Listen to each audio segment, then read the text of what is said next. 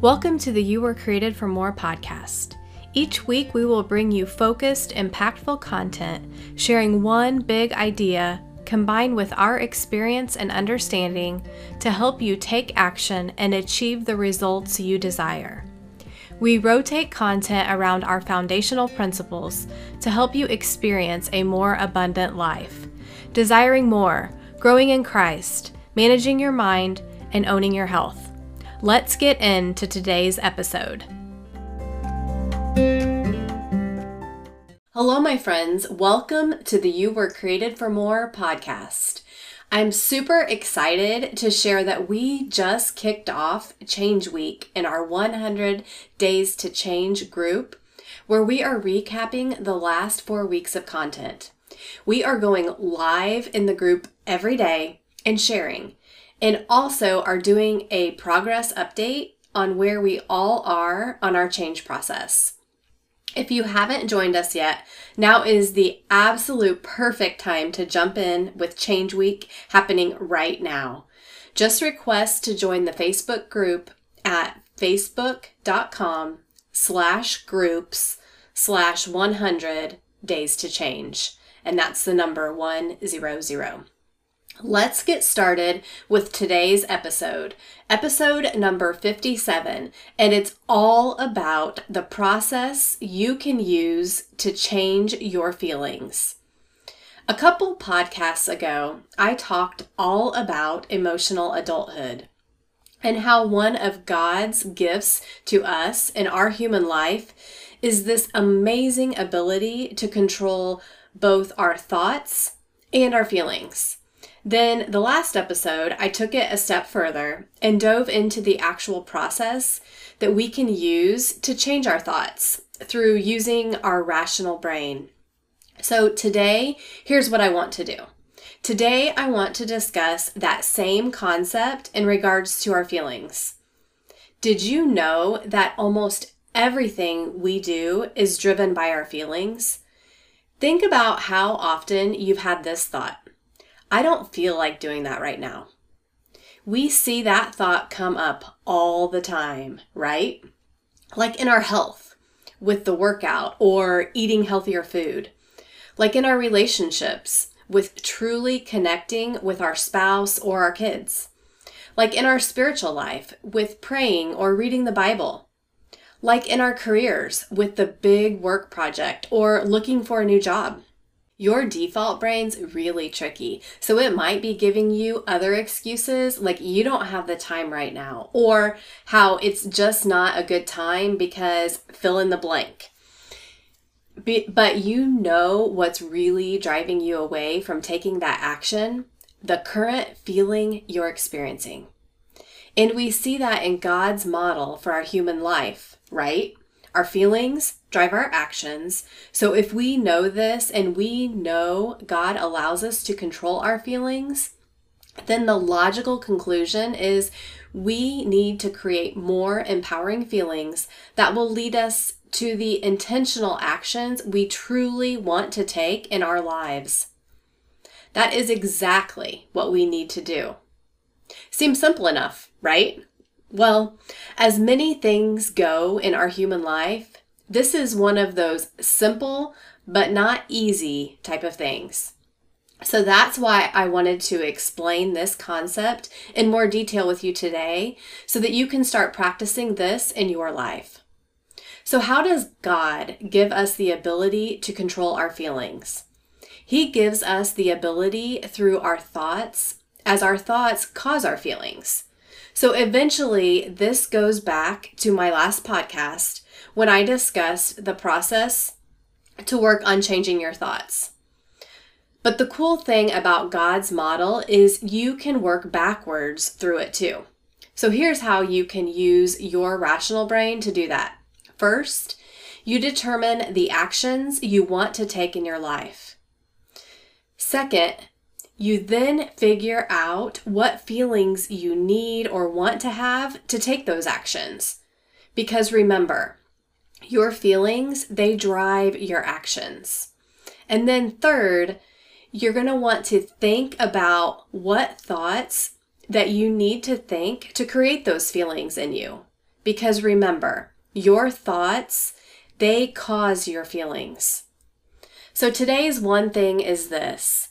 You have to feed your brain thoughts that will produce the feelings you want. Choose thoughts that will create emotions to fuel your desired actions. By thinking deliberately and on purpose, we can create any feeling we desire. Let's think about some of the actions to lose weight, like getting back in touch with your body's true hunger signals and creating a daily food plan. Think about what feelings you need and want to have to do these things every single day. Think empowering feelings. Look at your past experiences. How do you feel when you're in action taking mode? Maybe it's motivated, inspired, excited. What feelings drive you to take consistent action day after day? Maybe it's committed, determined, courageous, confident. Once you've identified the feeling, you can use your rational brain to think about what thoughts you can practice having that will create the, that feeling inside of you. Thoughts like, all of my past experiences have taught me valuable lessons and set me up for true and lasting success. I'm going to figure this out no matter what. I can do all things through him who strengthens me. Everything is figure outable. This is the best thing I can do for me and the ones I love. Once we've identified these thoughts that feel true and believable to us, then we have to practice making them our default thinking. We want to think them often, as repetition that is how our brain learns. You can go back to my last episode about changing thoughts and use the techniques discussed there to practice having that thought. There's another angle to this that we should discuss as well, and that is allowing our feelings. God, He didn't design us as humans to have positive, empowering feelings all of the time or to be happy all the time. God's design for us includes negative emotions. When we think we should be happy all the time, we are actually resisting the reality of our human lives. And this, it causes us to resist our emotions. And when we resist emotion, we don't fully experience our emotional lives. When we don't fully experience our negative emotion, we also don't fully experience our positive emotion. Most of us have gotten really good at resisting our feelings through our ability to find things that bring us short term pleasure and comfort. When that becomes our default response to avoid our true feelings, it's going to lead to overconsumption in certain areas of our life food, alcohol, entertainment, materiality. Many times, that creates net negative consequences in our lives. Not just from resisting the initial emotion, but because that overconsumption, it then layers on additional negative emotions like guilt, regret, and disappointment that we feel after we overconsume or overindulge. As the Dalai Lama says, say yes to everything that happens to you the good, and the bad. Say yes to every emotion you create. You will be in a much more authoritative position to then create the emotions you want. Also, understand you can't create positive emotion from fear. And that's what a lot of us, what we try to do. We want to create a positive emotion from our fear of feeling negative emotion. We want to feel happy based on our fear of feeling sad, and that just doesn't work. You can't use your will to resist a negative emotion enough to make it feel positive. Practice being with an emotion, all emotions, without reacting, without resisting. Just be with it. God, He gives us the ability to do just that, to allow and feel any emotion. Remember, a feeling is just a vibration in our body. If we allow ourselves to feel it without continuing to think thoughts that will that will cause it, it will usually pass in just a couple minutes. I wanted to share a recent experience I had with doing this to show you how you can do this in your life too. But before I do that, I also wanted to share that this process is relatively new to me and something that I still work through on the daily.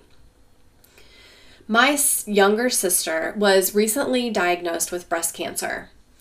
As you can probably imagine, there have been a lot of negative emotions that have come up for me, including a lot of sadness. However, what I found is that I was not allowing myself to process this feeling of sadness.